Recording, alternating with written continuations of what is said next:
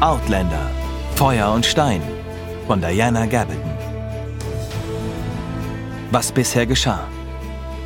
Claire gewöhnt sich an den Alltag in der Burg. Viele ältere Frauen begegnen ihr seit der Hochzeit mit Jamie mit Respekt, während die Jüngeren eifersüchtig auf sie sind.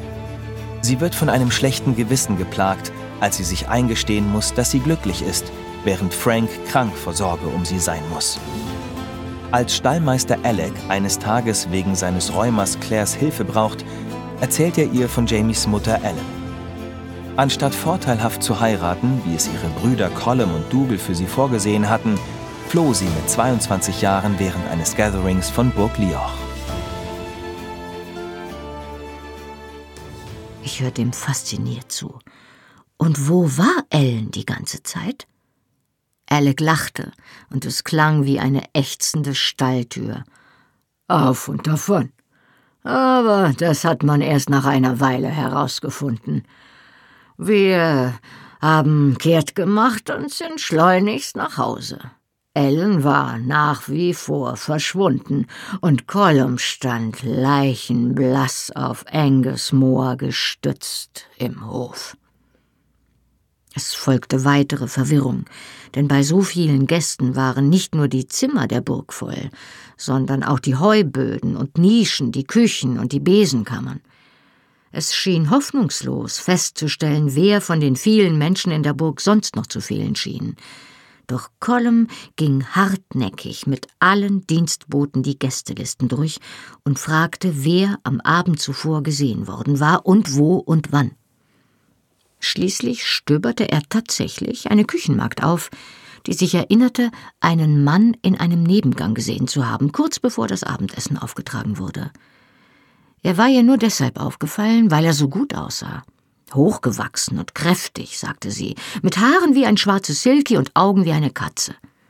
Sie hatte ihm bewundernd nachgeblickt und beobachtet, wie er sich an der Tür mit jemandem traf, einer Frau, die von Kopf bis Fuß in Schwarz gekleidet und in einen Kapuzenumhang gehüllt war. Was ist denn ein Silky? fragte ich. Alex Auge richtete sich auf mich und in seinem Augenwinkel erschienen kleine Fältchen. Übersetzt heißt es Seehund. Auch als die Wahrheit längst herausgekommen war, haben sich die Leute im Dorf noch lange erzählt. Alan Mackenzie lebte jetzt bei den Seehunden im Meer. Wusstest du, dass die Silkies ihren Pelz ablegen, wenn sie an Land gehen und dann aufrecht gehen? Und wenn man den Pelz eines Silkies findet und ihn versteckt, kann es nicht zurück ins Meer und muss bei dem Finder an Land bleiben. Es heißt, es ist gut, sich eine solche Seefrau zu nehmen, weil sie gute Köchinnen und hingebungsvolle Mütter sind. Dann besann er sich wieder auf die Wirklichkeit. Aber Gollum glaubte selbstverständlich nicht, dass seine Schwester mit einem Seehund verschwunden war. Und das sagte er auch. Also hat er einen Gast nach dem anderen zu sich gerufen und sie alle gefragt, wer einen Mann kannte, auf den diese Beschreibung zutraf. Letztlich haben sie herausbekommen, dass er Brian hieß, doch niemand kannte seinen Clan oder seinen Zunamen. Er hatte an den Wettkämpfen teilgenommen, aber dort hatte man ihn nur Brian Du genannt. Das schien es erst einmal zu sein, denn die Suchtrupps hatten ja keine Ahnung, welche Richtung sie einschlagen sollten. Doch selbst der beste Jäger muss hin und wieder an einem Bauernhaus halten und um eine Handvoll Salz oder einen Schluck Milch bitten. Und schließlich berichtete jemand in Leoch von dem Paar, denn Alan Mackenzie war ja alles andere als eine gewöhnliche Erscheinung. Haare wie Feuer, sagte Alec verträumt und genoss die Wärme des Öls auf seinem Rücken, und Augen wie Colum, grau, mit dunklen Wimpern, sehr hübsch, aber sie konnten einen durchbohren wie ein Pfeil.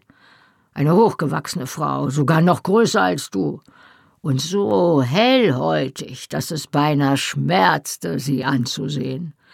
Ich habe später gehört, sie wären sich beim Gathering begegnet. hätten sich nur einen kurzen Moment in die Augen gesehen und auf der Stelle beschlossen, dass sie füreinander bestimmt waren. Also haben sie einen Plan ausgeheckt und sich davon gestohlen, direkt vor Kollums Nase und vor dreihundert Gästen. Er lachte unvermittelt. Dougal hat nicht aufgegeben und sie irgendwann gefunden. Sie lebten in einer Karte am Rand des Fraser-Gebiets. Sie waren zu dem Schluss gekommen, dass es nur einen Weg gab, nämlich sie zu verstecken, bis Ellen schwanger war und es außer Frage stand, wer der Vater war. Dann würde Colum der Hochzeit seinen Segen geben müssen, ob es ihm gefiel oder nicht. Und es hat ihm nicht gefallen. Alec grinste. Ist dir unterwegs vielleicht eine Narbe aufgefallen, die sich über Dougals Brust zieht?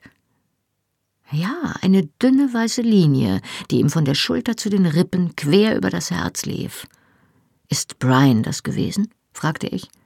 Nein, Ellen, sagte er und grinste über meine Miene, um ihn davon abzuhalten, Brian die Kehle durchzuschneiden, denn das hätte er fast getan. Ich an deiner Stelle würde Dougal nicht darauf ansprechen. Nein, das lasse ich wohl lieber. Zum Glück hatte der Plan funktioniert und Ellen war im fünften Monat, als Dougal sie fand.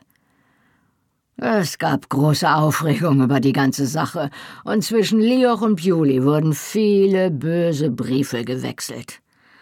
Aber am Ende sind sie zu einer Abmachung gekommen und Ellen und Brian sind eine Woche vor der Geburt nach Lallybroch gezogen. Sie haben vor der Haustür geheiratet, fügte er noch hinzu damit er sie das erste Mal als seine Frau über die Schwelle tragen konnte. Hinterher hat er gesagt, er hätte sich dabei beinahe einen Bruch gehoben. Das klingt ja, als hättest du die beiden gut gekannt, sagte ich. Ich beendete meine Massage und wischte mir das schlüpfrige Öl an einem Handtuch ab.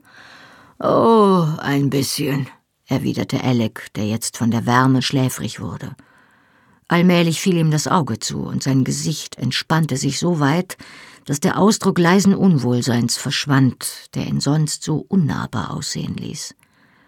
Ellen kannte ich natürlich gut. Brian bin ich Jahre später begegnet, als er den Jungen hergebracht hat. Wir haben uns bestens verstanden. Er konnte gut mit Pferden umgehen. Damit verstummte er, und das Auge fiel ihm zu. Ich zog eine Decke über den Körper des alten Mannes und entfernte mich auf Zehenspitzen, um ihn am Feuer seinen Träumen zu überlassen. Nachdem ich Alex schlafend zurückgelassen hatte, war ich hinauf in unser Zimmer gegangen und hatte Jamie dort im gleichen Zustand vorgefunden. Es gibt nur eine begrenzte Art von Möglichkeiten, sich an einem dunklen Regentag im Haus zu vergnügen, und da ich Jamie weder wecken noch ihm in der Bewusstlosigkeit Gesellschaft leisten wollte, schienen nur Lesen oder Handarbeiten übrig zu bleiben. Meine Handarbeitskünste waren weniger als mittelprächtig, daher beschloss ich mir ein Buch aus Columns Bibliothek zu leihen. Passend zu den merkwürdigen architektonischen Prinzipien, nach denen man Lioch errichtet hatte, basierend auf einer generellen Ablehnung jeder Geradlinigkeit, bog die Treppe, die zu Collums Wohnräumen führte, zweimal im rechten Winkel ab. Jeder Knick zeichnete sich durch einen kleinen Treppenabsatz aus. Normalerweise stand immer ein Dienstbote auf dem zweiten Treppenabsatz, um Botengänge für seinen Herrn zu erledigen oder diesem hilfreich zur Seite zu stehen. Doch heute war er nicht auf seinem Posten. Oben konnte ich Männerstimmen hören. Vielleicht war der Dienstbote ja bei Collum. Ich blieb vor der Tür stehen, unsicher, ob ich stören sollte. Ich habe ja immer schon gewusst, dass du ein Narr bist, Dougal, aber für einen solchen Idioten habe ich dich dann doch nicht gehalten. Da Collum seit seiner Jugend von Hauslehrern umgeben gewesen war und er es, anders als sein Bruder, nicht gewohnt war, sich unter den Kriegern oder den Dorfbewohnern zu bewegen, war seine Stimme normalerweise frei von dem breiten schottischen Akzent, der Dougals Sprechweise kennzeichnete. Doch jetzt war ihm der kultivierte Akzent ein wenig entglitten, und die beiden vor Wut belegten Stimmen waren kaum noch zu unterscheiden. So etwas hätte ich von dir erwartet, als du zwanzig warst, aber zum Kuckuck, Mann, du bist fünfundvierzig. Nun, das ist ja auch nichts, womit du dich übermäßig auskennst, oder? tönte Dougal voll böswilliger Verachtung. Nein, kam Collums schneidende Antwort. Und ich habe zwar nur selten Grund, dem Herrn zu danken, aber vielleicht hat er es ja doch besser mit mir gemeint, als ich dachte. Ich habe schon oft gehört, dass das Gehirn eines Mannes den Dienst einstellt, wenn er einen Ständer hat, und jetzt bin ich geneigt, das zu glauben. Es scharrte laut, denn Stuhlbeine schabten über den Boden. Wenn es so ist, dass die Mackenzie-Brüder zusammen nur einen Schwanz und einen Kopf haben, bin ich froh über die Hälfte, die ich abbekommen habe. Ich kam zu dem Schluss, dass ein dritter Teilnehmer bei diesem Gespräch mit Sicherheit nicht willkommen sein würde und trat leise von der Tür zurück, um wieder nach unten zu gehen. Das Geräusch raschelnder Röcke auf dem ersten Treppenabsatz ließ mich innehalten. Ich wollte nicht dabei ertappt werden, dass ich vor dem Studierzimmer des Burgherrn lauschte und wandte mich wieder zur Tür. Hier war der Treppenabsatz breit und die eine Wand war von der Decke bis zum Boden fast vollständig durch einen Wandteppich verhängt. Meine Füße würden zwar hervorlugen, aber ich konnte es nicht ändern. Während ich hinter dem Wandbehang lauerte wie eine Ratte, hörte ich die Schritte von unten langsamer werden und am anderen Ende des Absatzes Halt machen, als die unsichtbare Besucherin, offenbar genau wie ich zuvor, die private Natur der Unterhaltung zwischen den Brüdern begriff. Nein, sagte Colum gerade, etwas ruhiger jetzt. Nein, natürlich nicht. Die Frau ist eine Hexe oder das, was dem am nächsten kommt. Ei, aber Dougals Erwiderung wurde durch die ungeduldigen Worte seines Bruders unterbrochen. Ich habe gesagt, ich kümmere mich darum, Mann. Zerbrich dir nicht den Kopf darüber, Brüderchen. Ich sorge dafür, dass ihr recht geschieht. Ein Unterton der widerstrebenden Zuneigung hatte sich in Collums Stimme geschlichen. Ich sag's dir, Mann. Ich habe dem Herzog geschrieben, dass er die Erlaubnis bekommt, in der Gegend von Erlich zu jagen. Er brennt darauf, sich dort an einem Hirsch zu versuchen. Ich habe vor, Jamie mit ihm auf die Jagd zu schicken. Vielleicht hat er ja immer noch etwas für den Jungen übrig. Dougal unterbrach ihn auf Gälisch und sagte offensichtlich eine Grobheit, denn Colum erwiderte lachend Nein, ich gehe davon aus, dass Jamie selbst auf sich aufpassen kann. Aber wenn der Herzog bereit ist, sich bei seiner königlichen Majestät für ihn einzusetzen, ist das Jamies beste Chance auf eine Begnadigung. Wenn du willst, sage ich seiner Durchlaucht, dass du ihn ebenfalls begleitest. Dann kannst du Jamie helfen, wenn du willst, und du bist nicht im Weg, während ich die Dinge hier regele. Auf der anderen Seite des Absatzes pochte es leise, und ich riskierte einen Blick. Es war leer, kreidebleich wie die verputzte Wand in ihrem Rücken. Sie trug ein Tablett mit einer Karaffe.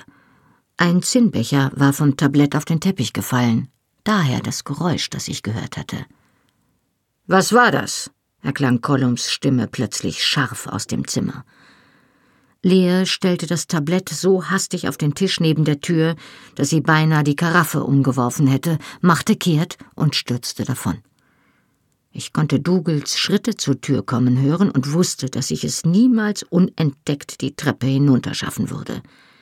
Mir blieb kaum Zeit, mich aus meinem Versteck zu winden und den heruntergefallenen Becher aufzuheben, als ich die Tür auch schon öffnete. Oh, du bist es. Dougal klang etwas überrascht. Ist das das Mittel, das Mrs. Fitz Colum für seine Halsschmerzen schickt? Ja, sagte ich. Sie hofft, es geht ihm bald besser damit. Bestimmt. Colum, der sich langsamer bewegte, kam jetzt ebenfalls an der offenen Tür in Sicht. Er lächelte mich an. Richtet Mrs. Fitz meinen Dank aus. Euch danke ich auch, meine Liebe, dass ihr es mir gebracht habt. Möchtet ihr euch einen Moment setzen, während ich es trinke? Im Lauf des Gesprächs, das ich mit angehört hatte, hatte ich meine ursprüngliche Absicht fast vergessen. Doch jetzt fiel mir wieder ein, dass ich mir hier ein Buch leihen wollte. Dougal entschuldigte sich, und ich folgte Colum in die Bibliothek, wo er mir die freie Auswahl ließ. Colums Gesicht war immer noch ein wenig rot, und er hatte eindeutig noch den Streit mit seinem Bruder im Kopf doch er beantwortete mir meine Fragen zu den Büchern mit einer überzeugenden Imitation seiner üblichen Selbstsicherheit. Nur das Leuchten in seinen Augen und eine gewisse Anspannung in seiner Körperhaltung verrieten seine Gedanken. Ich fand ein oder zwei Kräuterkundebücher, die einen interessanten Eindruck machten, legte sie beiseite und blätterte dann in einem Roman. Colum trat an den Vogelkäfig, wohl um sich wie so oft zu beruhigen, indem er die hübschen, selbstvergessenen Tierchen dabei beobachtete, wie sie von Ast zu Ast hüpften, ein jedes in seiner eigenen Welt. Rufe im Freien erregten meine Aufmerksamkeit. Aus dieser Höhe konnte man die Felder hinter der Burg bis hin zum See überblicken. Eine kleine Gruppe von Reitern galoppierte unter begeistertem Geschrei um das Ende des Sees herum, vorangepeitscht durch den heftigen Regen. Als sie näher kamen, konnte ich erkennen, dass es Jungen waren, zum Großteil Jugendliche, hier und da aber auch ein Kind auf einem Pony, das sich aus Leibeskräften bemühte, mit den Älteren Schritt zu halten. Ich fragte mich, ob Hamish dabei war, und fand den auffälligen hellen Haarfleck, der mitten in der Gruppe wild auf Kurs Rücken aufglänzte. Die ganze Bande raste jetzt auf die Burg zu und näherte sich einem der zahllosen Steinmäuerchen, die ein Feld vom anderen trennten. Eins, zwei, drei, vier hüpften die älteren Jungen auf ihren Pferden mit erprobter Leichtigkeit über das Hindernis. Es war gewiss meine Einbildung, die den Braunen eine Sekunde stocken zu lassen schien, denn Kur folgte den anderen Pferden mit sichtlicher Freude. Er steuerte das Mäuerchen an, sprang ab und flog. Er schien es genau wie die anderen zu machen, und doch geschah etwas. Vielleicht ein Zögern seines Reiters, eine zu feste Zügelhand oder ein nicht ganz sicherer Sitz. Denn die Vorderhufe trafen das Mäuerchen, und Pferd und Reiter flogen in der spektakulärsten Schreckensparabel hinüber, die ich je gesehen hatte. Oh! Auf meinen Ausruf hin wandte Colum den Kopf genau in dem Moment zum Fenster, als Chor mit voller Wucht auf der Seite landete und Hamishs kleine Gestalt unter sich begrub. Trotz seiner verkrüppelten Beine bewegte sich Colum blitzschnell. Er stand neben mir und klammerte sich an die Fensterbank, noch ehe das Pferd begonnen hatte, sich wieder hochzukämpfen. Der Wind trieb den Regen zu uns herein und durchnässte Colums Samtrock. Während ich ihm nervös über die Schulter blickte, beobachtete ich die Jungen, die sich umeinander drängten und sich gegenseitig beiseite schubsten, weil jeder helfen wollte. Es kam uns endlos lange vor, bis sich die Gruppe teilte und wir die kleine, kräftige Gestalt hervorstolpern sahen, die Hände vor den Bauch gepresst. Er lehnte jede angebotene Hilfe kopfschüttelnd ab und schwankte zielstrebig auf das Mäuerchen zu, lehnte sich hinüber und übergab sich heftig.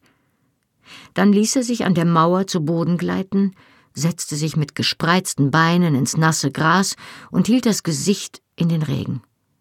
Als ich sah, wie er die Zunge herausstreckte, um die fallenden Tropfen zu fangen, legte ich Colum beruhigend die Hand auf die Schulter. Ihm fehlt nichts, sagte ich. Es hat ihm nur den Atem verschlagen. Colum schloss die Augen, atmete auf und sein Körper sackte zusammen, als ich seine Anspannung löste. Ich betrachtete ihn voller Mitgefühl. Ihr liebt ihn, als ob er der eure wäre, nicht wahr? fragte ich. Seine grauen Augen flammten mir plötzlich alarmiert entgegen. Im ersten Moment war es im Studierzimmer still, bis auf das Ticken der Glasuhr auf dem Wandbord. Dann rollte ihm eine dicke Träne über die Nase und blieb glitzernd an der Spitze hängen. Ich streckte unwillkürlich die Hand aus, um ihn mit meinem Taschentuch abzutupfen, und die Anspannung in seinem Gesicht verschwand. Ja, sagte er schlicht. Am Ende erzählte ich Jamie nur von Columns Plan, ihn mit dem Herzog auf die Jagd zu schicken. Ich war zwar inzwischen überzeugt, dass er nicht mehr als ritterliche Freundschaft gegenüber Lear empfand. Doch ich wusste ja nicht, was er tun würde, wenn er erfuhr, dass sein Onkel das Mädchen verführt und geschwängert hatte. Anscheinend hatte Colum nicht vor, in diesem Notfall auf Gillis Duncans Dienste zurückzugreifen. Ich fragte mich, ob man das Mädchen mit Dougal verheiraten würde oder ob Colum einen anderen Mann für sie finden würde, ehe man ihren Bauch zu sehen begann. Jedenfalls hielt ich es für besser, Lear außen vor zu halten, wenn Jamie und Dougal tagelang zusammen in einer Jagdhütte hockten. Hm, sagte er nachdenklich. Den Versuch ist es wert. Es entsteht Kameradschaft, wenn man den ganzen Tag auf der Jagd ist und abends zurückkommt, um am Feuer Whisky zu trinken. Er verschloss mir das Kleid im Rücken und bückte sich kurz, um mir einen Kuss auf die Schulter zu drücken. Ich lasse dich ja nur ungern allein, Sassenach, aber vielleicht ist es wirklich das Beste. Mach dir keine Gedanken um mich. Mir war gar nicht klar gewesen, dass seine Abreise natürlich bedeutete, dass ich allein in der Burg zurückblieb. Und der Gedanke machte mich mehr als nur ein bisschen nervös. Dennoch war ich fest entschlossen, zurechtzukommen, wenn es ihm half. Bist du fertig für das Abendessen? fragte ich. Seine Hand verweilte auf meiner Taille und ich drehte mich zu ihm um. Hm, murmelte er eine Minute später. Ich wäre auch bereit zu hungern. Nun, ich aber nicht, sagte ich. Du wirst eben warten müssen. Ich sah mich am Tisch und im Speisesaal um. Inzwischen kannte ich die meisten Gesichter, manche sogar sehr gut. Was für ein zusammengewürfelter Haufen sie waren, dachte ich. Frank wäre fasziniert gewesen. So viele unterschiedliche Gesichtstypen. An Frank zu denken war wie einen schmerzenden Zahn anzufassen. Ich ließ möglichst die Finger davon. Doch der Zeitpunkt, an dem kein weiterer Aufschub möglich war, rückte näher, und ich zwang mich dazu, malte mir Frank vor meinem inneren Auge aus, zeichnete in Gedanken die langen feinen Bögen seiner Augenbrauen nach, so wie ich sie einst mit den Fingern nachgezeichnet hatte. Auch wenn meine Finger plötzlich kribbelten, weil sie sich an gröbere, dichtere Augenbrauen erinnerten und an das tiefe Blau der Augen darunter. Als Gegenmittel gegen solch verstörende Gedanken wandte ich mich dem nächstbesten Gesicht zu. Zufällig war es Murta. Nun, zumindest sah er keinem der beiden Männer ähnlich, die mir im Kopf herumspukten kurz und schmal, aber sehnig wie ein Gibbon, mit langen Armen, die die Affenähnlichkeit noch verstärkten. Seine niedrige Stirn und das schmale Kinn erinnerten mich irgendwie an Höhlenbewohner und die Bilder der Frühzeitmenschen in Franks Lehrbüchern. Allerdings kein Neandertaler. Eine Pikte, das war es. Der knorrige Schotte hatte etwas Unverwüstliches an sich, das mich an die verwitterten, mit Mustern behauenen Steine erinnerte, die jetzt schon uralt waren und unerbittlich an Wegkreuzungen und Begräbnisstätten wachten. Weil ich diesen Gedanken unterhaltsam fand, betrachtete ich die anderen Speisenden auf ihre ethnischen Typen hin. Der Mann am Kamin zum Beispiel, John Cameron hieß er, war ein Normanne, wenn ich je einen gesehen hatte. Nicht, dass ich je einen gesehen hätte. Hohe Wangenknochen, hohe, schmale Stirn, breite Oberlippe, und die dunkle Haut eines Galliers. Hier und da ein sächsischer Typ. Ah, Lear, das perfekte Beispiel. Hellhäutig, blauäugig und ein bisschen rundlich. Diese kleinliche Beobachtung unterdrückte ich allerdings. Sie vermied es sorgsam, sowohl mich als auch Jamie anzusehen und plauderte an einem der hinteren Tische lebhaft mit ihren Freundinnen.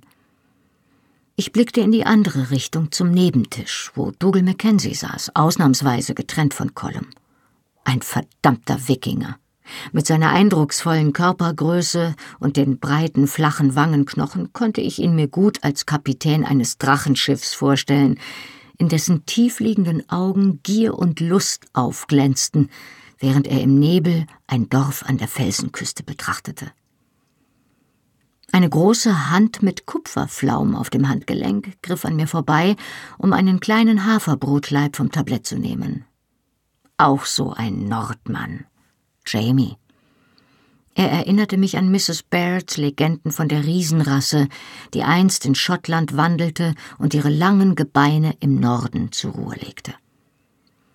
Das Tischgespräch war wie immer ganz allgemein gehalten.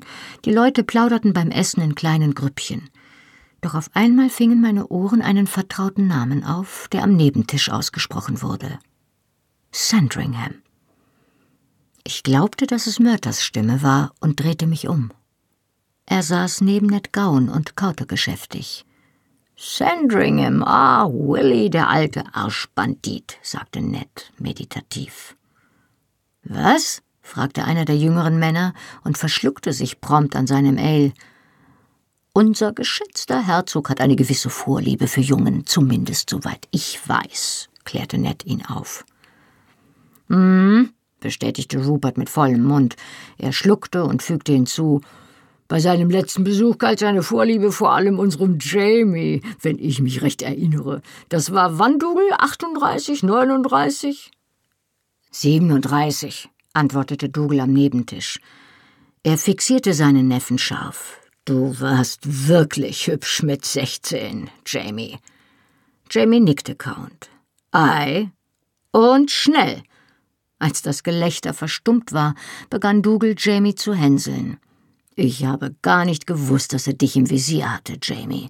Du wärst nicht der Einzige im Umfeld des Herzogs, der einen wunden Hintern gegen Land oder Ämter eingetauscht hätte. Möglicherweise ist dir ja aufgefallen, dass ich keins von beidem habe, erwiderte Jamie unter tosendem Gelächter und grinste. Was? Nicht einmal dicht dran gewesen? sagte Rupert, geräuschvoll kauend. Ehrlich gesagt viel dichter, als es mir lieb war. Ah, aber wie dicht wär's dir denn lieb gewesen, Junge? rief eine andere Stimme an unserem Tisch. Ein hochgewachsener Mann mit einem braunen Bart, den ich nicht kannte, gefolgt von weiterem Gelächter und derben Sprüchen. Jamie lächelte seelenruhig und streckte den Arm noch einmal nach dem Brot aus, ohne sich von den Hänseleien stören zu lassen. Bist du deswegen so plötzlich fort aus der Burg und wieder zu deinem Vater? fragte Rupert. Ei, aber Jamie, Junge, du hättest mir doch sagen sollen, dass du solche Schwierigkeiten hattest, sagte Dougal mit gespielter Betroffenheit. Jamie stieß einen leisen schottischen Kehllaut aus. Ja, ja. Und wenn ich es dir gesagt hätte, du alter Schurke, hättest du mir eines Abends einen Schluck Mohnsirup in mein Bier geschmuggelt und mich seiner durchlaucht als kleines Geschenk ins Bett gelegt. Der ganze Tisch brüllte, und Jamie duckte sich, als Dougal eine Zwiebel nach ihm warf. Rupert blinzelte Jamie an. Ich meine aber, Junge, dass ich eines Abends kurz vor deiner Abreise gesehen habe, wie du in die Gemächer des Herzogs gegangen bist. Bist du sicher, dass du uns nichts verschweigst? Jamie nahm sich ebenfalls eine Zwiebel und warf sie nach Rupert. Sie verfehlte ihr Ziel und rollte in die Binsen davon. Nein, sagte Jamie immer noch lachend.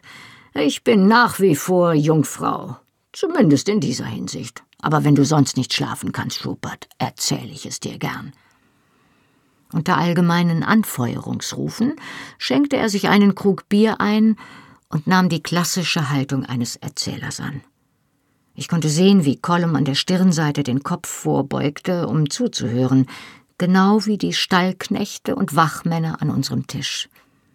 Nun ja, begann Jamie. Es stimmt schon, was Ned sagt. Seine Durchlaucht hatte ein Auge auf mich geworfen, obwohl ich natürlich mit sechzehn viel zu unschuldig war. Hier wurde er durch eine Reihe zynischer Bemerkungen unterbrochen und erhob die Stimme, um weiterzuerzählen. Da ich also, wie gesagt, von derlei Dingen keine Ahnung hatte, wusste ich nicht, was er wollte obwohl es mir ein bisschen seltsam vorkam, dass seine Durchlaucht mich ständig tätscheln wollte, wie ein Hündchen, und so neugierig darauf war, was ich wohl in meinem Sporen hätte. Oder darunter, brüllte eine betrunkene Stimme. Noch seltsamer fand ich es, fuhr er fort, als er dazu kam, während ich mich am Fluss gewaschen habe und er mir den Rücken waschen wollte. Als er damit fertig war und mit dem Rest meines Körpers weitermachen wollte, bin ich ein bisschen nervös geworden, und als er mir die Hand unter den Kilt geschoben hat, ist mir langsam ein Licht aufgegangen. Ich mag ja unschuldig gewesen sein, aber ein kompletter Dummkopf war ich nicht. Also habe ich mich gerettet, indem ich mitsamt meinem Kilt ins Wasser gesprungen und zur anderen Seite geschwommen bin, weil der Herzog ja bestimmt nicht vorhatte, sich die teuren Kleider im Schlamm und im Wasser zu ruinieren. Jedenfalls habe ich von da an darauf geachtet, nicht mehr mit ihm allein zu bleiben. Er hat mich ein oder zweimal im Garten oder auf dem Hof erwischt. Aber da hatte ich genügend Platz, ihm auszuweichen. Und das Einzige, was mir passiert ist, war, dass er mir das Ohr geküsst hat. Das einzige andere Mal, dass es schlimm wurde, war, als er mir allein im Stall begegnet ist. In meinem Stall? fragte Alec entgeistert. Er erhob sich halb und rief zum Tisch an der Stirnseite hinüber Colum, sorge dafür, dass sich der Mann dort fernhält. Herzog hin oder her, es kommt nicht in Frage, dass er mir die Pferde scheu macht oder auch die Jungen, fügte er nachträglich hinzu. Jamie fuhr mit seiner Geschichte fort, ohne sich durch die Unterbrechung stören zu lassen. Dougals jugendliche Töchter hörten beide mit offenem Mund zu. Damals stand ich in einer Pferdebox und hatte nicht viel Platz. Ich hatte mich über die Futterkrippe gebeugt, um sie zu säubern, als ich hinter mir ein Geräusch hörte. Und ehe ich mich aufrichten konnte, flog mir der Kilt über die Hüften und etwas Hartes drückte sich an meinen Hintern. Er brachte den Tumult mit einer Handbewegung zum Schweigen und fuhr dann fort. Nun ja, ich war nicht besonders versessen darauf, in einer Pferdebox vergewaltigt zu werden, aber ich habe auch keinen Ausweg gesehen. Ich hatte schon die Zähne zusammengebissen und habe nur gehofft, dass es nicht zu sehr wehtun würde, als das Pferd. Es war dieser große Rappwallach nett, den du in Brockleberry gekauft hast. Du weißt schon, den Coleman Bradlebean verkauft hat. Jedenfalls hatte das Pferd etwas gegen die Geräusche, die seine Durchlaucht von sich gegeben hat. Die meisten Pferde haben es ja gern, wenn man mit ihnen redet. Dieses auch. Aber es hatte eine besondere Abneigung gegen sehr hohe Stimmen. Ich konnte nicht mit ihm auf den Hof gehen, wenn kleine Kinder in der Nähe waren, weil ihr Gequietsche es nervös gemacht hat und es dann anfing, wild auf der Stelle zu treten. Wie ihr euch vielleicht erinnert, hat seine Durchlaucht eine ziemlich schrille Stimme, und diesmal war sie sogar noch höher als sonst, weil er etwas erregt war. Wie gesagt, das Pferd mochte das nicht, ich genauso wenig, muss ich sagen, und fing an, aufgeregt zu scharren und zu schnauben. Und dann drehte es sich um und quetschte seine Durchlaucht flach an die Wand. Sobald mich der Herzog losgelassen hatte, bin ich in den Trog gesprungen und habe mich auf der anderen Seite an dem Pferd vorbeigeschlichen. Sollte sich der Herzog doch selbst befreien. Jamie hielt inne, um Atem zu schöpfen und einen Schluck Ale zu trinken. Er genoss jetzt die Aufmerksamkeit des ganzen Saals. Alle Gesichter waren ihm zugewandt und glänzten im Fackelschein. Hier und da runzelte jemand leicht die Stirn über diese Enthüllungen, die immerhin einen einflussreichen Adelsherrn der englischen Krone betrafen, doch das ungezügelte Entzücken über den Skandal herrschte vor. Ich hatte den Eindruck, dass der Herzog in Lioch nicht übermäßig beliebt war. Da er sozusagen so kurz vor der Erfüllung seiner Wünsche gestanden hatte, beschloss seine Durchlaucht, dass er mich bekommen würde, koste es, was es wolle. Also erzählt er dem Mackenzie tags darauf, dass ein Kammerdiener krank geworden ist und fragt, ob er mich ausborgen kann, um ihm beim Waschen und Ankleiden zu helfen. Colum verdeckte zur allgemeinen Belustigung in gespielter Bestürzung sein Gesicht. Jamie nickte Rupert zu. Deshalb hast du mich an dem Abend in das Zimmer seiner Durchlaucht gehen sehen. Sozusagen auf Befehl. Das hättest du mir doch sagen können, Jamie. Ich hätte dich nicht gebeten zu gehen, rief Colum mit tadelnder Miene. Jamie zuckte mit den Schultern und grinste. Das hat mein angeborener Anstand nicht zugelassen, Onkel Colum. Außerdem wusste ich ja, dass du im Begriff warst, eine Einigung mit dem Mann zu treffen. Ich dachte, es wäre vielleicht hinderlich für deine Verhandlungen, wenn du gezwungen wärst, seiner Durchlaucht zu sagen, er soll die Finger vom Hintern deines Neffen lassen. Sehr fürsorglich von dir, Jamie, entgegnete Colum trocken. Dann hast du dich also in meinem Interesse geopfert? Jamie prostete ihm ironisch zu. Deine Interessen sind stets das Erste, woran ich denke, Onkel Colum, sagte er und ich glaubte, dass diese Bemerkung trotz des spöttischen Tons einen wahren Kern hatte, den Colum genauso wahrnahm wie ich. Jamie leerte den Krug und stellte ihn hin. Aber nein, fuhr er fort und wischte sich den Mund ab, in diesem Fall war ich der Meinung, dass meine Pflicht gegenüber der Familie dann doch nicht so weit gehen musste. Ich bin in das Zimmer des Herzogs gegangen, weil du es mir aufgetragen hattest, doch das war auch schon alles. Und du bist mit intaktem Arschloch wieder herausgekommen? Rupert klang skeptisch. Jamie grinste. Ei, das bin ich. Ich war nämlich sofort zu Mrs. Fitz gegangen und habe ihr gesagt, ich bräuchte unbedingt Feigensirup. Als sie ihn mir gegeben hat, habe ich mir gemerkt, wohin sie die Flasche gestellt hat. Später bin ich dann zurückgekommen und habe alles ausgetrunken. Der Saal bebte vor Lachen, inklusive Mrs. Fitz, die so rot wurde, dass ich schon glaubte, sie hätte einen Schlaganfall erlitten.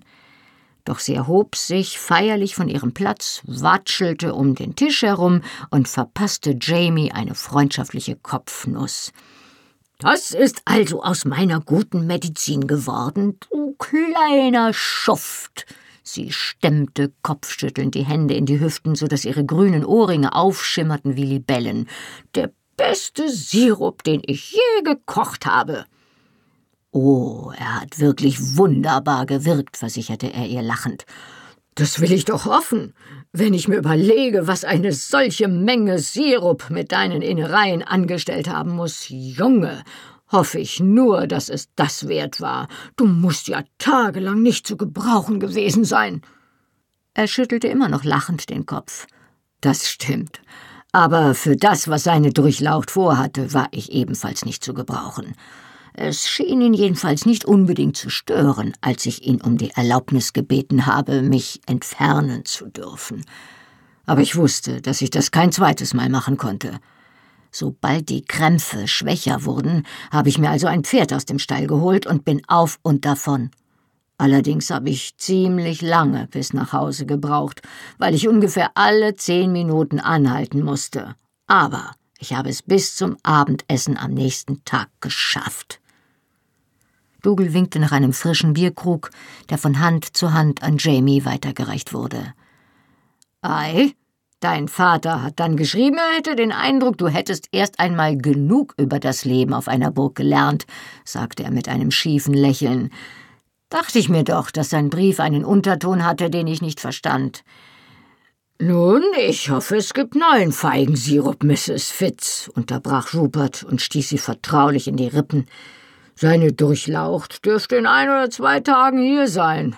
Oder zählst du darauf, dass dich diesmal deine Frau beschützt, Jamie? Er warf mir einen anzüglichen Blick zu. Nach allem, was ich höre, wirst du eher auf sie aufpassen müssen. Wie ich höre, teilt der Diener des Herzogs zwar seine Vorlieben nicht, aber seinen Appetit. Jamie schob die Bank zurück, erhob sich und reichte mir die Hand. Dann legte er mir den Arm um die Schultern und lächelte Rupert an. Nun, in dem Fall werden wir beide es wohl Rücken an Rücken ausfechten müssen. Rupert riss entsetzt die Augen auf. Rücken an Rücken, rief er aus. Ich wusste doch, dass wir dir vor deiner Hochzeit irgendetwas nicht erzählt haben, Junge. Kein Wunder, dass sie noch nicht schwanger ist.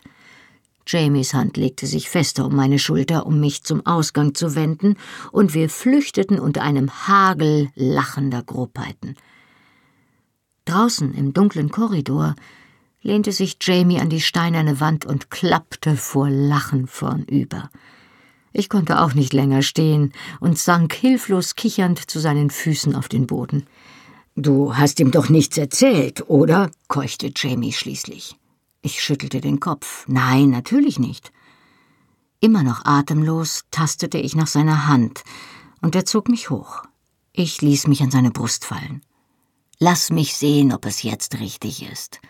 Er nahm mein Gesicht in beide Hände und drückte seine Stirn an die meine. Sein Gesicht war so nah, dass seine Augen zu einem großen blauen Rund verschwammen und mir sein Atem das Kinn wärmte. Auge in Auge, ja? Das sprudelnde Gelächter in meinem Blut erstarb und wich etwas nicht minder Berauschendem. Meine Zunge berührte seine Lippen, während sich meine Hände weiter unten beschäftigten. Die Augen sind zwar nicht das, worauf es ankommt, aber du lernst es langsam.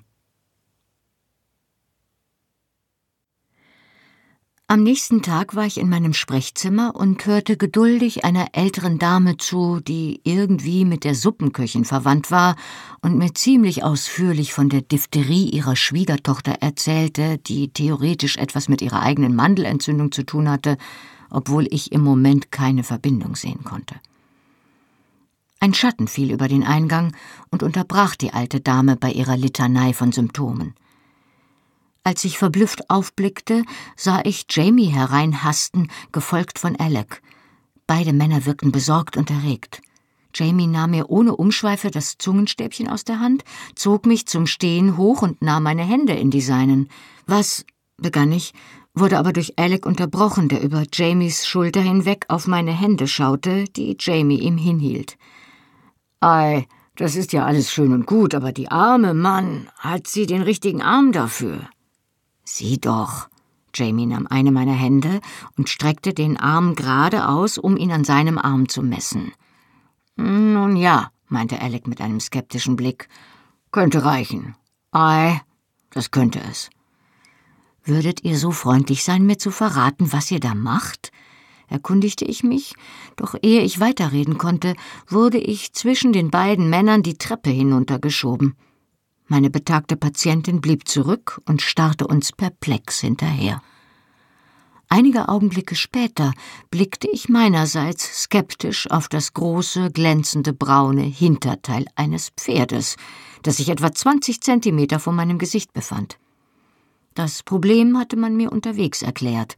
Jamie als Wortführer, Alec mit Zwischenbemerkungen, Ermahnungen und Einwürfen. Losgarn eigentlich eine gute Zuchtstute, war in Schwierigkeiten. So viel konnte ich selbst sehen. Die Stute lag auf der Seite, und hin und wieder hoben sich ihre glänzenden Flanken, und der mächtige Körper schien zu erbeben. Ich ließ mich auf alle Viere nieder und sah, dass sich die Lippen der Vagina mit jeder Kontraktion leicht öffneten, doch mehr passierte nicht. Keine Spur eines kleinen Hufs oder feuchten Näschens tauchte in der Öffnung auf. Das Fohlen, das ohnehin spät dran war, lag offenbar entweder auf der Seite oder in Steißlage. Alec glaubte an die Seitenlage, Jamie an die Steißlage, und sie stritten sich einen Moment darüber, bis ich die Versammlung zur Ordnung rief, um zu fragen, was sie im jeweiligen Fall von mir erwarteten. Jamie sah mich an, als wäre ich ein bisschen schwer von Begriff. Dass du das Fohlen drehst, natürlich, sagte er geduldig. Hol die Vorderbeine zu dir, damit es heraus kann. Oh, das ist alles? Ich warf einen Blick auf das Pferd. Losgan, deren eleganter Name in Wirklichkeit Frosch bedeutete, war zwar ein zierliches Pferd, aber sie war trotzdem verdammt groß und kräftig. Äh, du meinst, ich soll da hineinfassen? Ich warf einen verstohlenen Blick auf meine Hand. Sie würde wahrscheinlich hineinpassen. Die Öffnung war groß genug, aber was dann? Beide Männer hatten eindeutig zu große Hände dafür. Und Roderick, der Stalljunge, der normalerweise in solch prekären Situationen dienstverpflichtet wurde, war natürlich durch eine Schiene und eine Schlinge am rechten Arm außer Gefecht gesetzt, die ich selbst dort angebracht hatte. Er hatte sich vor zwei Tagen den Arm gebrochen. Willy, der andere Stalljunge, hatte Roderick trotzdem geholt, damit er mir mit Rat und moralischer Unterstützung zur Seite stehen konnte. Er traf gerade ein, nur mit einer zerschlissenen Kniehose bekleidet, und seine schmale Brust schimmerte weiß im Zwielicht des Stalls. Es ist harte Arbeit, sagte er skeptisch, nachdem man ihn über die Situation und den Vorschlag aufgeklärt hatte, dass ich für ihn einspringen sollte. Knifflig, man braucht Gefühl dafür, aber auch ein bisschen Kraft. Keine Sorge, sagte Jamie überzeugt. Claire ist viel stärker als du, du Hänfling. Wenn du ihr nur sagst, wonach sie tasten und was sie tun soll, schafft sie das schon. Ich war zwar dankbar für den Vertrauensbeweis, war aber selbst ganz und gar nicht so überzeugt. Entschlossen sagte ich mir, dass es auch nicht schlimmer sein konnte, als bei einer Bauchoperation zu assistieren. Also zog ich mich in eine Box zurück, um mein Kleid gegen eine Kniehose und einen groben Hemdkittel einzutauschen, und schäumte mir Hand und Arm bis zur Schulter mit Schmierseife ein. Nun denn, los geht's, murmelte ich, kniete mich nieder und ließ meine Hand hineingleiten. Es war nur wenig Platz zum Manövrieren, und zunächst konnte ich gar nicht sagen, was meine Hand fühlte. Doch ich schloss die Augen, um mich besser zu konzentrieren, und tastete vorsichtig umher. Es gab glatte Flächen und Verdickungen, die glatten Stellen waren dann wohl der Körper und die Verdickungen Beine oder Kopf. Ich wollte Beine, Vorderbeine, um genau zu sein. Allmählich fand ich mich zurecht und gewöhnte mich an die Notwendigkeit, völlig stillzuhalten, wenn eine Wehe kam. Die erstaunlich kräftigen Uterusmuskeln klammerten sich wie eine Schraubzwinge um meine Hand und meinen Arm und malten mir schmerzhaft die Knochen, bis die Wehe nachließ und ich mich weiter vortasten konnte. Schließlich fanden meine suchenden Finger etwas, das ich erkannte – ich habe meine Finger in seiner Nase, rief ich triumphierend aus. Ich habe den Kopf gefunden. Gut gemacht, gut. Nicht loslassen. Elle hockte sich nervös neben mich und klopfte die Stute beruhigend, als die nächste Wehe kam. Ich biss die Zähne zusammen und lehnte die Stirn an das Pferd, während die Macht der Wehe mir schier das Handgelenk zermalmte. Doch dann verebbte sie, und es war mir gelungen, nicht loszulassen. Vorsichtig tastete ich mich weiter nach oben vor und fand die Rundungen von Augenhöhle und Stirn und die kleine Wölbung des zusammengefalteten Ohrs. Nachdem ich eine weitere Wehe abgewartet hatte, folgte ich dem Hals hinunter zur Schulter. Es hat den Kopf auf der Schulter liegen, berichtete ich. Der Kopf zeigt zumindest in die richtige Richtung. Gut, Jamie, der sich am Kopf der Stute befand, streichelte ihr mit der Hand beruhigend über den schweißnassen Hals. Dann hat es die Beine vermutlich unter der Brust gefaltet. Versuch, ob du das Gelenk zu fassen bekommst. So ging es weiter. Ich tastete und fühlte mich weiter vor bis zur Schulter, von der warmen Dunkelheit des Pferdes umschlossen, bedrängt von der Macht der Geburtswehen und dankbar, wenn sie nachließen, blind auf der Suche nach meinem Ziel. Ich hatte ganz das Gefühl, als brächte ich selbst ein Kind zur Welt, und es war verdammt harte Arbeit. Schließlich ertastete meine Hand einen Huf. Ich konnte die runde Oberfläche und die noch unbenutzte Kante fühlen, so gut ich konnte, folgte ich den nervösen, oftmals widersprüchlichen Anweisungen meiner Helfer, indem ich abwechselnd zog und drückte und die sperrige Masse des Fohlens drehte, einen Fuß nach vorn holte, einen anderen zurückschob und genau wie die Stute schwitzte und grunzte. Und dann funktionierte es plötzlich. Eine Wehe ließ nach, und auf einmal glitt alles mühelos an seinen Platz. Ich wartete reglos auf die nächste Wehe. Sie kam, und eine kleine nasse Nase kam zum Vorschein und drückte meine Hand mit heraus. Die kleinen Nüstern blähten sich kurz, als hätte die neue Empfindung ihre Neugier geweckt, dann verschwand die Nase wieder. Bei der nächsten? Alec tanzte geradezu vor Ekstase, und seine rheumageplagte Gestalt hüpfte im Heu auf und ab. Komm schon, Loskan, komm, mein kleines Fröschchen. Wie als Antwort stöhnte die Stute krampfhaft auf. Ihre Gruppe beugte sich abrupt und das Fohlen glitt mit knubbeligen Beinen und großen Ohren in einem Rutsch in das saubere Heu. Ich setzte mich ins Heu und grinste wie eine Idiotin vor mich hin. Ich war voller Seife, Schleim und Blut, erschöpft und wund und roch intensiv nach den weniger angenehmen Teilen eines Pferdes. Ich war euphorisch. Im Sitzen sah ich zu, wie sich Willie und Roderick um den Neuankömmling kümmerten und ihn mit Stroh massierten. Und ich jubelte mit den anderen, als sich Losgarn umdrehte und ihm über das Fell leckte, um ihn schließlich sacht mit der Nase anzustoßen, damit er sich auf seine langen, wackeligen Beine stellte.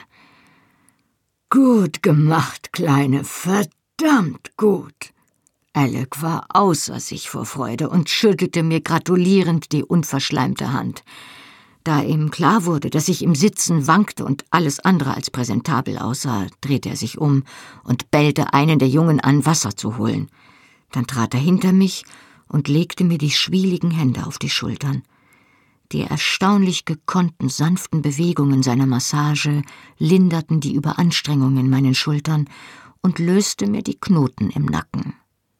So, Kleine, sagte er schließlich, harte Arbeit, nicht wahr? Er lächelte anerkennend auf mich hinunter, dann richtete sich sein strahlender Blick bewundernd auf den neugeborenen kleinen Hengst. Feiner Junge, gurrte er. Was für ein hübscher Kerl du bist.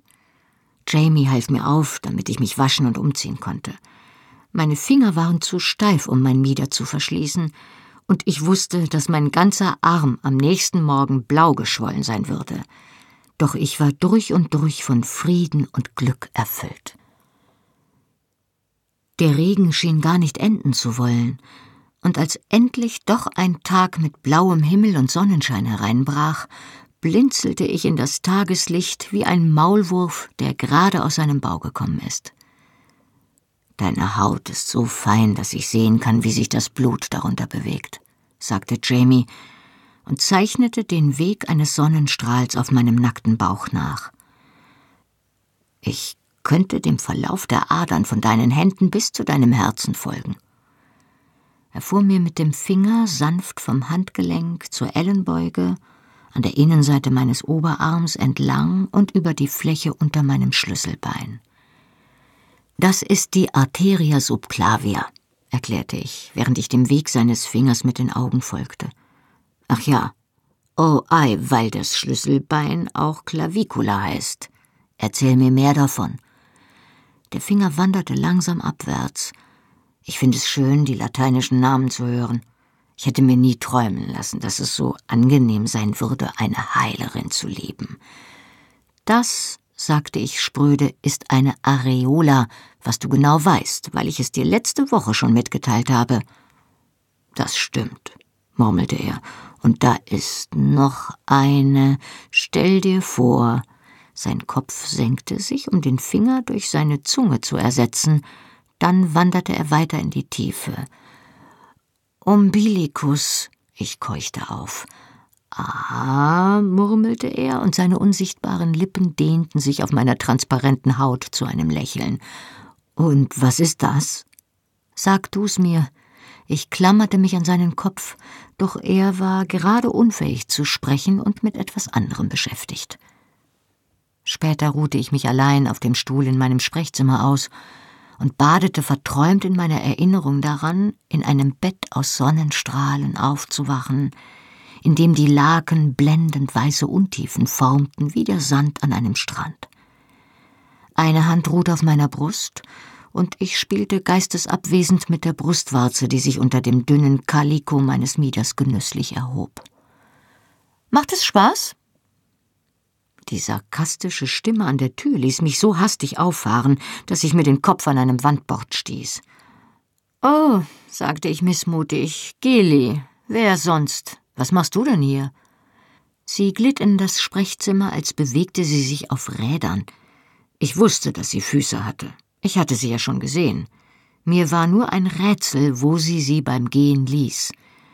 Ich habe Mrs. Fitz spanischen Safran gebracht. Sie braucht ihn für den Herzog.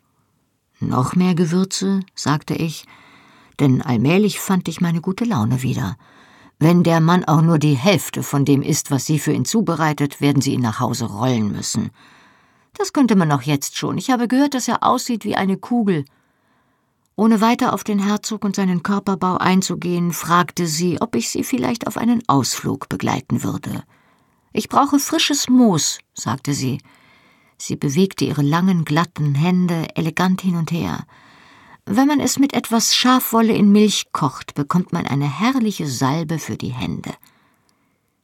Ich blickte zu meinem Fensterschlitz hinauf, wo der Staub ausgelassen im goldenen Licht tanzte. Ein schwacher Duft nach reifem Obst und frisch geschnittenem Heu schwebte mit einem Windhauch herein. Warum nicht?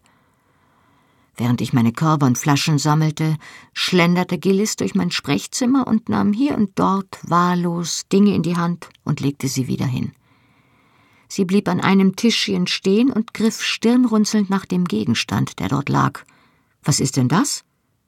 Ich hielt inne und trat neben sie. Sie hielt ein kleines Bündel getrockneter Pflanzen in die Höhe, die mit einem schwarzen Faden zusammengebunden waren. Jamie sagt, es ist eine Verwünschung. Da hat er recht. Woher hast du das? Ich erzählte ihr, wie ich das kleine Bündel in meinem Bett gefunden hatte. Am nächsten Tag bin ich zu der Stelle gegangen, wo Jamie es aus dem Fenster geworfen hatte, und habe es gefunden. Eigentlich wollte ich es dir mitbringen und dich fragen, ob du etwas darüber weißt, aber ich habe es vergessen. Sie tippte sich nachdenklich mit den Fingernägeln an die Schneidezähne und schüttelte den Kopf.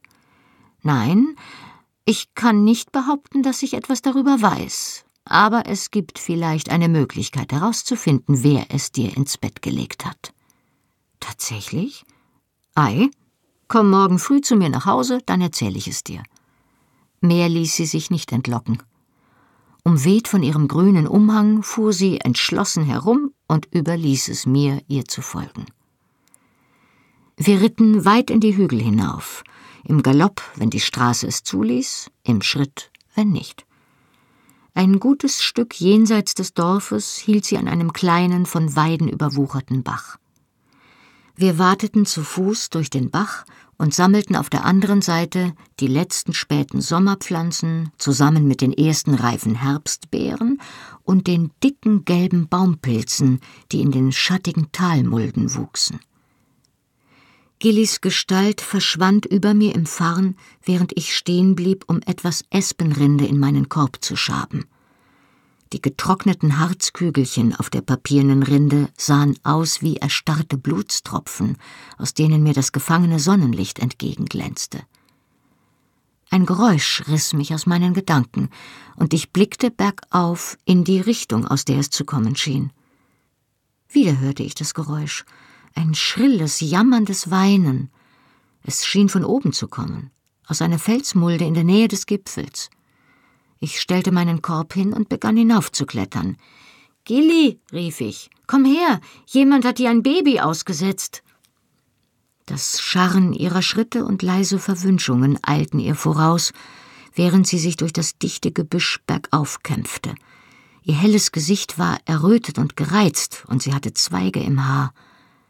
Was in Gottes Namen? begann sie, und dann schoss sie auf mich zu. Himmel, Herrgott, leg es wieder hin! Sie riss mir das Baby hastig aus den Armen und legte es wieder an die Stelle, wo ich es gefunden hatte, eine kleine Mulde im Fels. Die glatte Felsenschüssel war weniger als einen Meter groß. Auf der einen Seite stand eine flache Holzschale, die halb mit frischer Milch gefüllt war, und zu Füßen des Babys lag ein kleiner Wildblumenstrauß, der mit einem roten Faden zusammengebunden war. Aber es ist doch krank, protestierte ich und bückte mich erneut nach dem Baby. Wer lässt denn ein krankes Kind allein hier oben? Es war nicht zu übersehen, dass das Baby krank war. Sein kleines, verkniffenes Gesicht war grünlich verfärbt. Es hatte dunkle Ringe unter den Augen und die kleinen Fäuste unter der Decke bewegten sich nur schwach. Das Kind hatte mir schlaff in den Armen gehangen, als ich es aufhob. Ein Wunder, dass es überhaupt die Kraft gehabt hatte zu weinen. Seine Eltern, sagte Gillis und legte mir die Hand auf den Arm, um mich zurückzuhalten. Lass es liegen. Verschwinden wir von hier. Seine Eltern? sagte ich bestürzt. Aber es ist ein Wechselbalg, sagte sie ungeduldig. Lass es liegen und komm, schnell.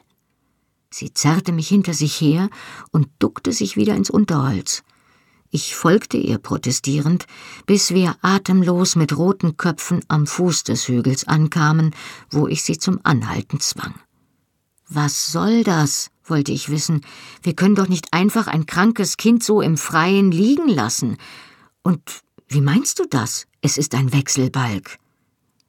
Ein Wechselbalg, sagte sie ungeduldig, du weißt doch wohl, was ein Wechselbalg ist. Wenn die Elfen ein Menschenkind stehlen, lassen sie eins der ihren an seiner Stelle zurück. Man weiß, dass es ein Wechselbalg ist, weil es unablässig weint und jammert und nicht wächst und gedeiht. Natürlich weiß ich das, sagte ich.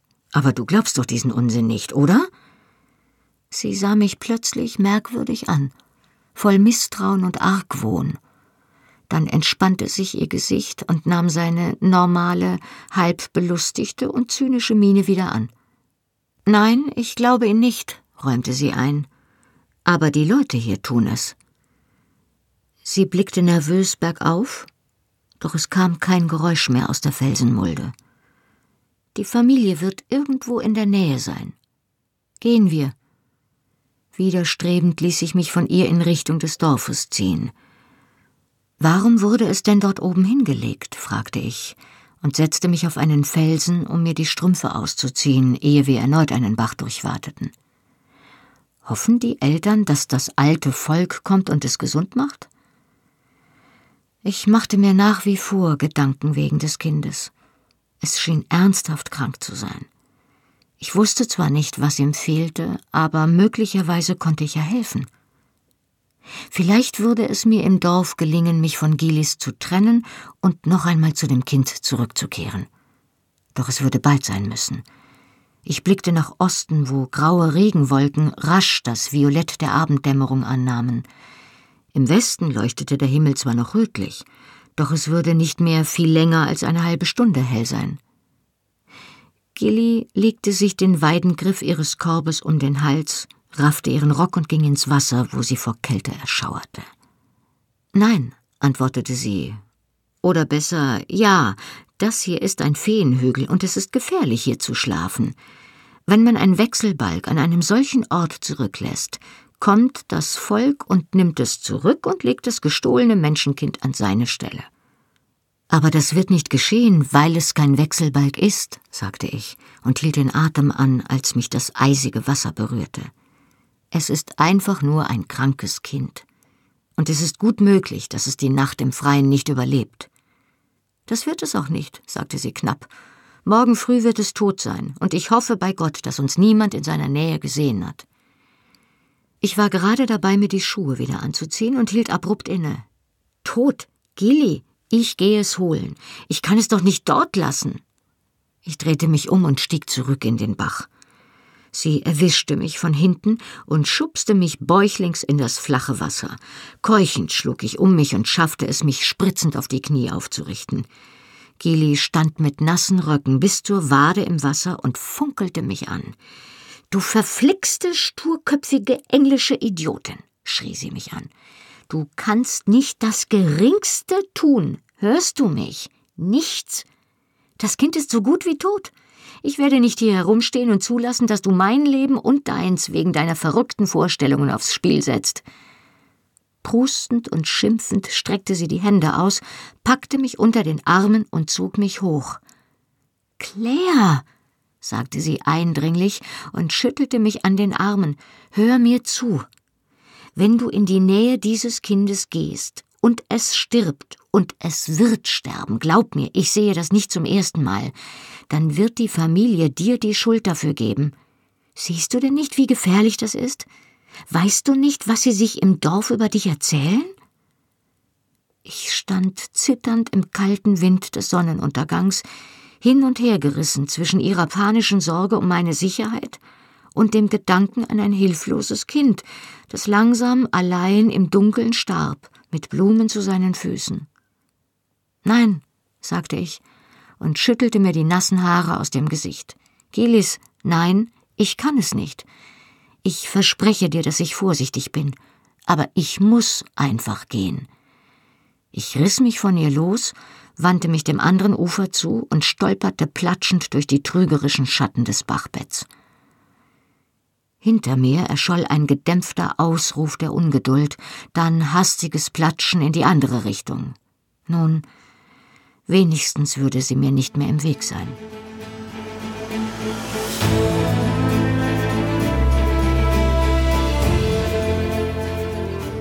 Hallo, ich bin Johannes Raspe, die deutsche Stimme von Jamie aus der Fernsehserie Outlander. Und das war Outlander Feuer und Stein, gelesen von Birgitta Asheuer. Weiter geht es hier in einer Woche. Wenn ihr schon jetzt mehr erfahren wollt, findet ihr die ungekürzten Hörbücher der Bände 1 bis 6 auf allen gängigen Download- und Streaming-Portalen. Band 7 findet ihr jetzt exklusiv bei Audible im Download und ab August 2019 auf allen gängigen Download- und Streaming-Portalen. Die Fernsehserie Outlander ist eine Produktion von Sony Pictures Entertainment und auf DVD verfügbar. Mehr Informationen zu Argon Hörbüchern findet ihr auf www.argon-verlag.de. Besucht den Argon Verlag auch gern bei Facebook und Instagram. Und weitere Podcasts von Argon Lab gibt es unter podcast.argon-verlag.de.